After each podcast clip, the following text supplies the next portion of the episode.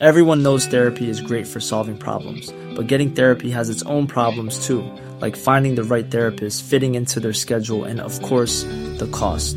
Well, BetterHelp can solve those problems. It's totally online and built around your schedule. It's surprisingly affordable too. Connect with a credentialed therapist by phone, video, or online chat, all from the comfort of your home. Visit betterhelp.com to learn more and save 10% on your first month. That's BetterHelp, H E L P.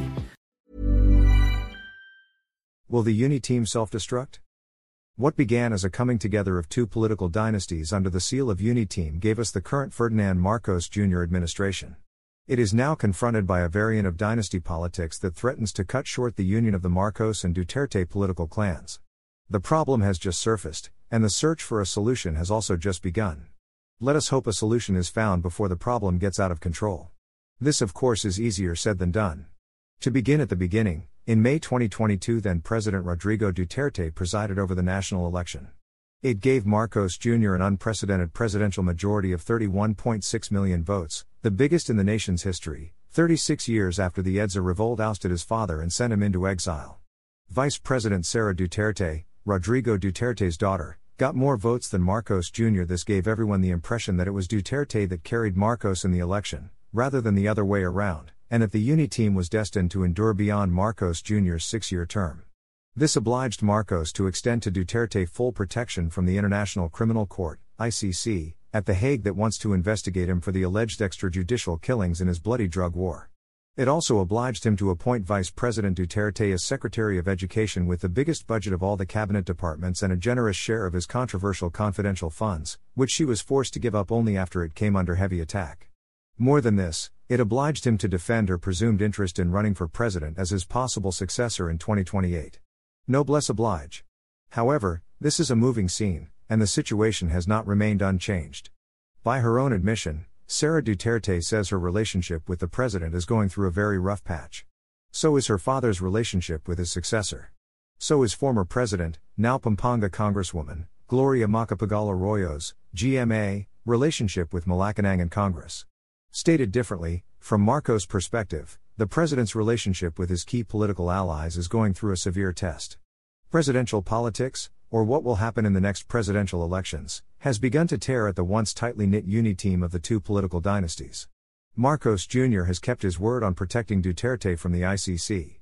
He has also remained protective of Sara Duterte's interest in the present cabinet and the 2028 presidency. But some people had begun to articulate their own ideas about the presidency, away from the apparent political understanding reached by the two dynasties after the 2022 elections. These include House Speaker Ferdinand Martin Romualdez making a bid for the presidency against Sara Duterte. Evidently, this idea has been launched at Romualdez's own initiative. Political allies were asked to support it, and those who failed to do so ended in disgrace. These included GMA, who was accused of plotting to replace the Speaker, which she vehemently denied, and lost the position of Deputy Speaker after losing the position of Senior Deputy Speaker in an earlier purge. Romualdez's reported interest in the presidency has been met with doomsday cries from the social media warriors of the Duterte camp, who attacked the speaker on Pastor Apollo Quiboloy's Mindanao based Sunshine Media Network International, SMNI, for his allegedly unexplained P1.6 billion extraordinary expenses, without any auditing process, among other things. Romualdez has refused to engage his critics, and has limited himself to calling their various allegations against him fake news. The Duterte camp has clearly launched a no holds barred demolition campaign. We do not know how this will end, but he is no pushover, and he will certainly fight back. As a businessman, he is one of the richest around his first cousin. As leader of the House, he is in control of the multi trillion peso power of the purse budget, and is certainly the most powerful member of Congress. As a constant official companion of the president, he has established a ubiquitous physical presence beside Marcos Jr., whether here or abroad. Simply by allowing him to be photographed with the president everywhere, Marcos Jr. is in fact telling everybody that if they want to see political continuity in the country after his term, they should turn to Romualdez. But the issue is addressed to the two political clans, not to the Marcoses alone, and the question before them is will they allow the UniTeam to self destruct even before the six year term is over?